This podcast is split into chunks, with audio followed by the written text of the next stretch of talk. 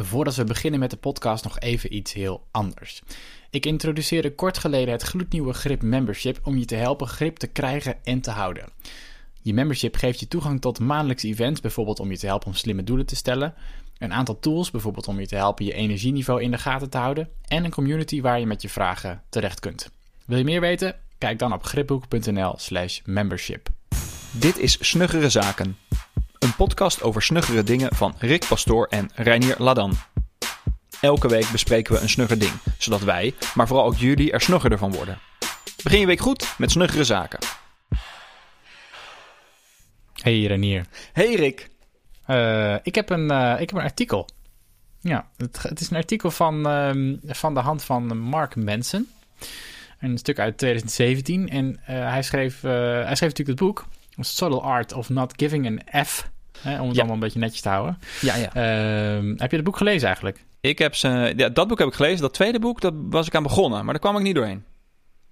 Oké, heb ik, nog, ik heb geen poging gewaagd voor het tweede boek. Everything goes to uh, F of zoiets. Ik weet niet meer precies hoe dat boek Ook. heet. Maar Ja, precies. Als Ja, je ook iets met een sterretje F-woord in de titel, dan, eh dan dat is zijn goed. image nu. Ja. Mark Manson. Mark Manson eh, die, schreef, eh, die schreef dus dat, dat boek. Maar dit artikel komt uit de tijd dat hij...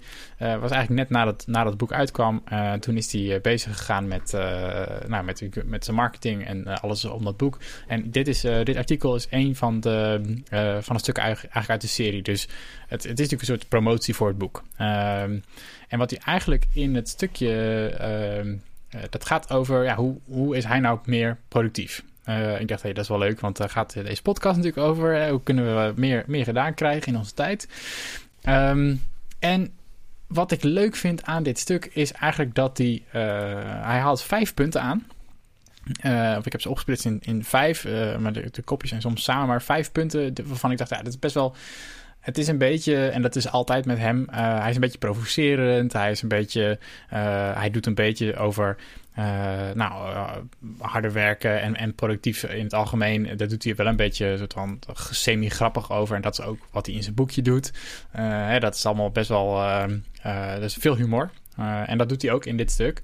Maar ik vond het, eh, ik vond het wel leuk. Ik vond dat die vijf punten leuk waren. En daar wilde ik eigenlijk eh, even met je, door, met je doorheen. Ja. En dan ben ik heel benieuwd wat jij, ja, wat jij Ja, vindt. ja nou, ik ga gelijk wel even algemeen over Mar- Mark Manson praten. Want ik, ik heb wel zijn boek gelezen. En dat vond ik leuk, want er stonden inzichten in die ik eh, verfrissend vond. Of eh, die, wat, eh, die, die voor mij dingen helder maakten.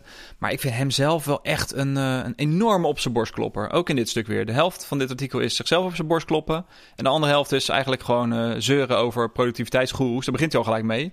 Dat, dat, wat, wat zegt hij nou over David Allen? Ons, ons allerlief David Allen. Zegt hij over Ja. dat, dat David Allen zegt dat je maar vroeg op moet staan of zo. Nou, Ja, ik heb dat boek gelezen. Franklin. Ja, maar. Ik, ja, maar ik, ik, dat is niet bij, bij me bijgebleven dat ik vroeg moest opstaan van David Allen. Dus, eh, Nee. maar goed. En hij probeert inderdaad wel humoristisch te schrijven, maar het gaat af en toe ook wel alleen maar daarom in dit stuk. Ja, maar dat heb ik wel vaak gehoord. Hè? Dat hij, dat hij eh, zich afzet tegen, eh, tegen Ja. de goeroes. Maar dat hij eigenlijk zelf min of meer hetzelfde zegt. Nou, Ja. hè, daar kun je maar uiteindelijk vond ik het ook wel, ik heb er wel weer wat dingen van opgestoken hiervan. Ja. Ik, eh, ik vond het boeiend genoeg om het er in ieder geval samen over te Ja. hebben. Nou, die vijf punten, daar laten we daar eens even naar kijken. De eerste die hij aanhaalt in dat stukje is ook... ehm, work is not linear.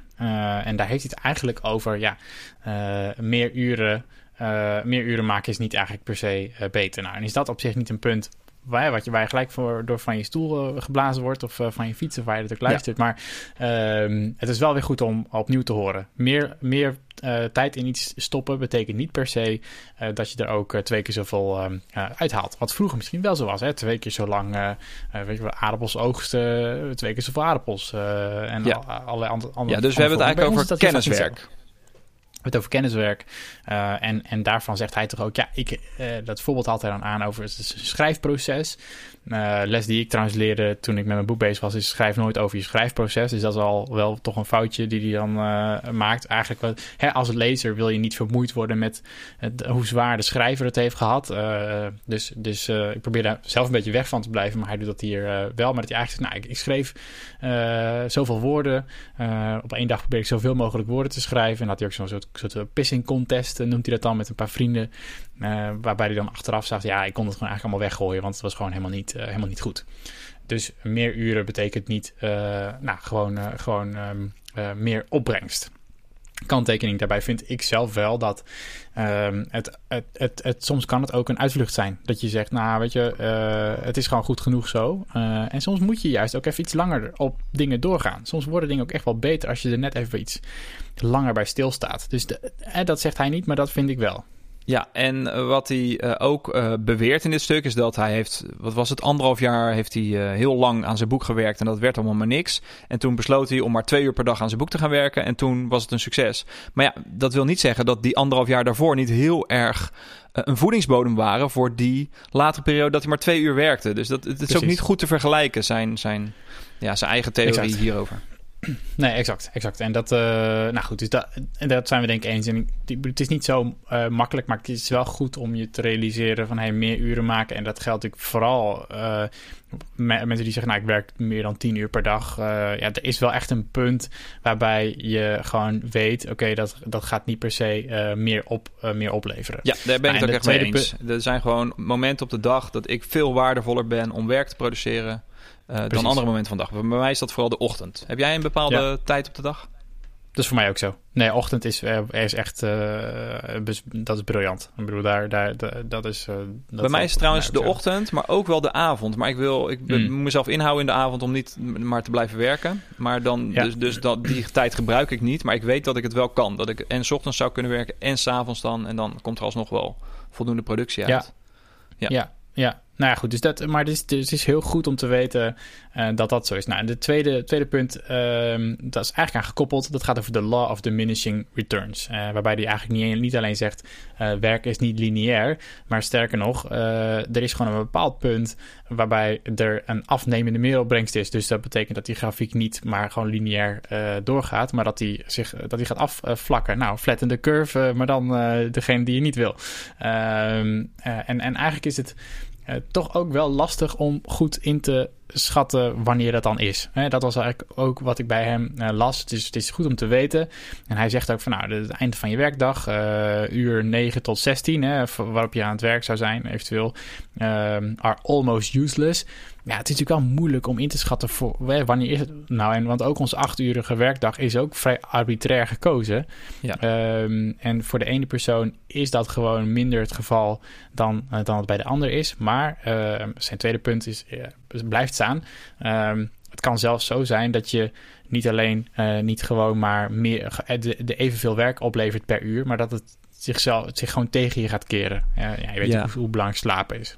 Ja, ja, en ik denk ook dat hij hiermee bedoelt dat als je dus zeg maar maar zes uur zou werken en twee uur zou besteden aan gewoon een beetje aanklooien, dat die tijd misschien zelfs zo positief is voor de volgende twee uur die je de volgende dag gaat werken. Dat je dan veel meer ideeën hebt opgedaan, waardoor je die twee uur veel waardevoller kan besteden. Waardoor het dus uiteindelijk meer opbrengt om twee uur aan te klooien op een dag dan twee uur door te werken met iets waar je misschien wel vast in komt zitten. En, en de, het volgende stukje in datzelfde stuk is dat het misschien ook wel negatieve returns kan geven. Omdat je werk aan het doen bent wat je later weer moet schrappen of weggooien. En dat, was dat zegt hij van, dat is zonde van de tijd. Maar vaak is dat ook wel weer een voedingsbodem. Van dat je in ieder geval weet wat je niet wil. Precies, precies. Ja. volgens mij is het, het, het, antwoord daarop: uh, er is gewoon geen formule. Er is geen. Nee. Uh, en daar begint het stuk ook mee. Productiviteitstips uh, zijn niet voor iedereen hetzelfde. Exact, exact. Maar ik denk wel dat daarom, de, daarom deze punten los, uh, dat, dat die gewoon goed zijn om toe te voegen aan je toolbox. Om eigenlijk gewoon te weten en bij jezelf te, te merken van, hé, hey, hoe gaat het met me? En uh, hey, wat ben ik nou eigenlijk aan het doen? En dat, dat vragen wel. En daar kom ik toch zelf toch elke keer weer terug op mijn wekelijkse review. Want dat is voor mij mijn moment uh, waar je echt dit even onder de loep neemt. Uh, en dan zou je dus heel goed naar deze punten eens even kunnen kijken. Van, wat zijn nou de dingen die ik doe? Um, waar merk ik dat ik uh, ja, misschien eigenlijk langer doorwerk, maar dat het helemaal niet zoveel zin heeft? Of waar zou ik misschien juist nog een stapje harder kunnen of meer kunnen, uh, kunnen, kunnen doen om het, uh, de hoeveelheid, om mijn kwaliteit te verhogen?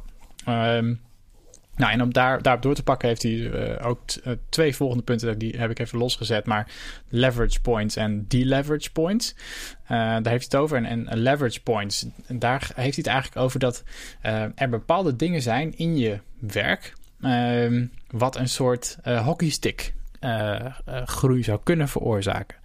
en, en hij noemt dat, of hij heeft dan eigenlijk een soort multiplier effect. Dus wat zou je kunnen doen Uh, en het is goed dat je weet wat het is. Maar wat is het wat jij doet in je werk... Uh, wat echt zorgt dat, je, dat wat je doet tien keer zo goed is. en, en, en hij heeft dan over...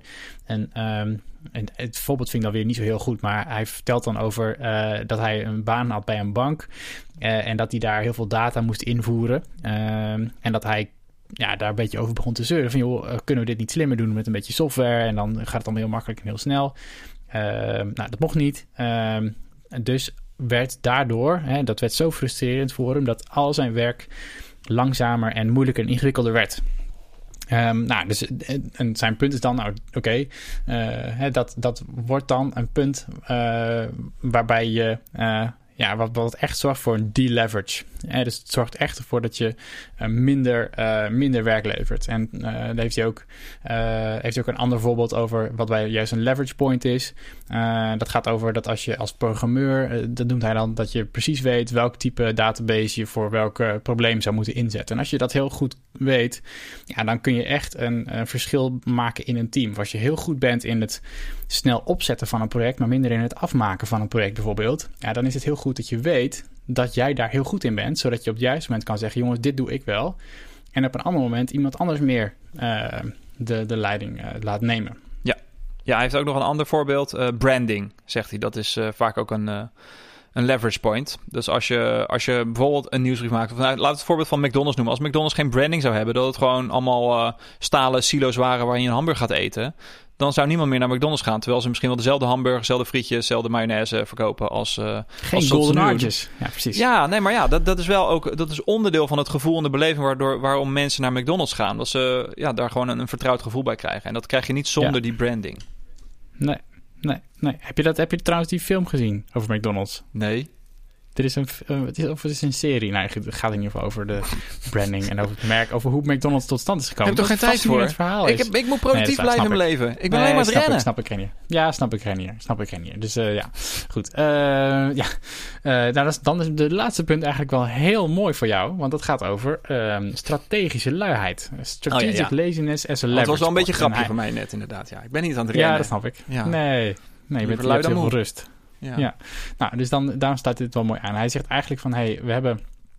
Um, nou, net als dat je uh, niet zomaar lineair kunt blijven opleveren. Dat geldt niet alleen op dagniveau, maar dat geldt ook gewoon voor ja, je week, je, je maand, je kwartaal, je jaarritme. En daarvan zegt hij van hey, het is goed dat we af en toe uh, weekend hebben. En het is ook goed dat we af en toe op vakantie gaan. Nou, dat zou je kunnen zeggen, nogal een open deur. En dat, ik moet zeggen, ik vond hem ook uh, hierin uh, een beetje, uh, ergens ook wel vrij kort door de bocht, dat hij eigenlijk zegt: uh, vakantie, die vakantie leverde hem ehm, het idee voor zijn boek op. En het leverde hem een idee op. Dat was nog iets anders. Ook iets over zijn marketing of zo. Oh ja, zo om zijn, zijn, zijn website ja. op zijn eigen naam te zetten of zo. Branding. Ja. ja. Um, en, en, en daarvan dacht ik: oké, okay, ik, ik vind hem het gave vind ik juist, en dat was uh, wat ik een tijdje terug uh, in, in, een, uh, in een ander boek ehm, las, dat ging, dat ging over, um, over leisure, over, over, over ontspanning. Ja. waarbij er eigenlijk werd gezegd, nou, het, het, het, het, doel van ontspanning, als het, als het doel van ontspanning is meer uit je werk halen, dan ben je eigenlijk, dan schiet het zijn doel voorbij. Ja. En, en, en het kan best zijn dat het je iets oplevert, maar hij schetst het nu eigenlijk zo van, ja, ga op vakantie, want dan wordt je werk beter. En uh, mijn, voor mij persoonlijk is dat juist een hele grote valkuil. Dat ik op zoek ben naar ontspanning om dan vervolgens in die tijd bezig te zijn met... oké, wat, wat voor goede ideeën kan ik nu weer verzinnen? Of wat, uh, wat, wat moet ik nu leren? In plaats van dat ik nadenk over... hey, uh, ik heb gewoon zin om nu een bepaald... ik heb het gevoel dat jou misschien nog iets makkelijker afgaat... omdat je zegt omdat je dan bijvoorbeeld fantasy gaat lezen. Of omdat je uh, wel een paar van dit soort dingen hebt. waarvan je weet: oké, dit is chill. Maar, maar, vol, maar volgens mij heb jij net goed de neiging om te ik ga nu heel nuttige dingen leren. waar ik straks weer mee, iets mee kan. Ik ben, ik, ben wel. Uh, ik kan uh, wel redelijk goed mezelf ontspannen. Maar ik ben ook op vakantie. Dan begint het toch wel vrij snel te kriebelen bij mij. Om weer in mijn, wat in mijn hoofd dan betekent nuttige dingen doen. Maar dat is niet per se altijd nuttig. Maar wel gewoon mezelf ontplooien of, of aanklooien met nieuwe webtechnologieën. Of schrijven van dingen. Of video's maken, podcastjes opnemen. Zo. Dat soort dingen.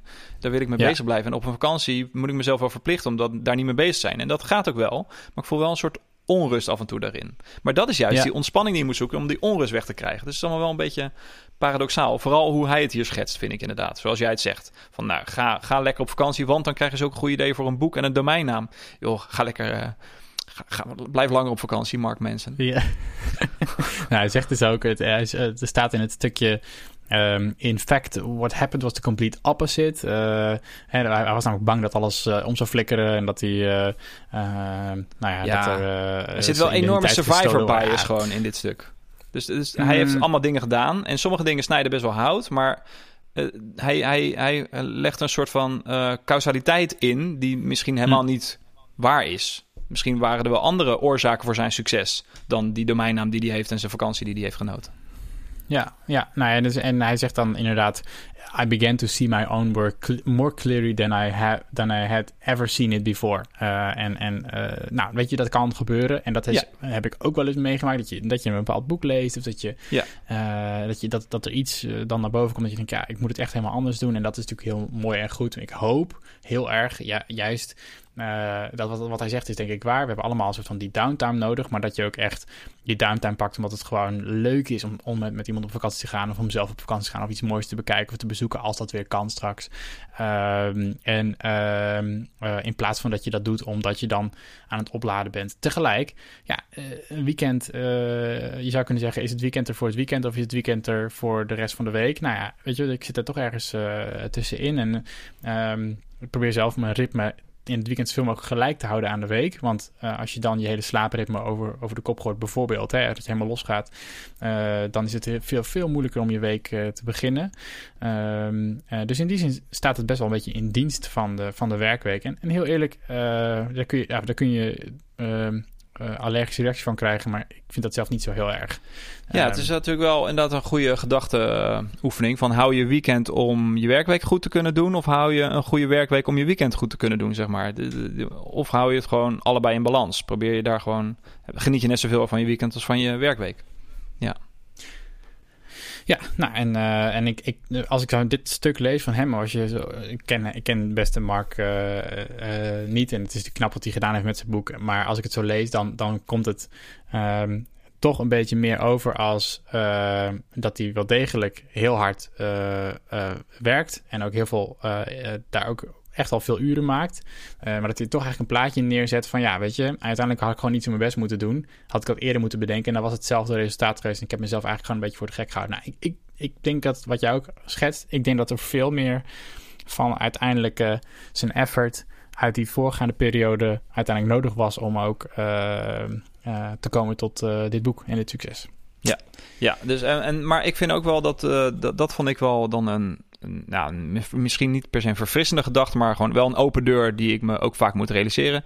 is dat niet alle productiviteitstechnieken... en die, die passen op iedereen. Ehm, Hmm. Vervolgens steekt hij van wel met vier productiviteitstips... Ehm, het, het is net als met een recept voor een gerecht. Ja, eh, zijn, je kan prima een recept verzinnen die bij heel veel mensen eh, gewoon goed valt. Omdat het gewoon een, een Italiaans is wat iedereen wel lekker vindt. Of weet ik veel, Mexicaans. Eh, maar er zijn toch nog mensen die niet van Mexicaans houden, waar het niet voor werkt. Of eh, Italiaans Ja. houden. Dus ik denk dat het gewoon ook een beetje te vergelijken is met de recepten. Productiviteitstips, om het even globaler Ja. te zien. Ja, eens. Maar ik denk dan toch daar aan toevoegend is dat de. Het is natuurlijk heel interessant om te merken van waar, waar, waar raak je geïrriteerd? Van welke tips raak je geïrriteerd? Want daar zit ook heel vaak iets. En eh, juist dat hij schetst dat hij geïrriteerd raakt van het eh, segmenteren van, van werk in, eh, in bite-sized chunks. Nou, misschien dat dat iets is wat, wat voor, voor jou niet zozeer een, eh, een issue is. Maar eh, misschien is het iets anders waarvan je nu, nou, als, je dit, als je dit hoort, of als je dat stuk van Mark hoort, en dat geldt dus ook, betrek ook op mezelf, hè, waar irriteer ik me aan? Ja. Heel vaak zit daar ook een soort les in. Eh, en dat vind ik hier juist wel weer interessant aan. Hè? Dat is dat het, eh, eh, nou, dus misschien dat op die manier Ja. nog wel wat moois uit Ja, ik heb best wel lang eh, me de, de, het, het zoeken van een accountability partner gewoon voor me uitgeschoven. Want ik voelde Hmm. wel van, nou, dat zou best wel eens impact kunnen hebben. Maar het is ook vervelend om elke week eh, een vaste afspraak te hebben met iemand bij wie je gewoon uitlegt wat je wil gaan doen. En dan weer de week daarna zegt van, nou, dat, dat is niet gelukt. Of daar en daar Niet het probleem mee. Ja, ja, Ja. altijd. Het is altijd Ja. nooit gelukt. Ja. Nee. Nee. Ja. Nou, wel. Het gaat ook best wel vaak goed.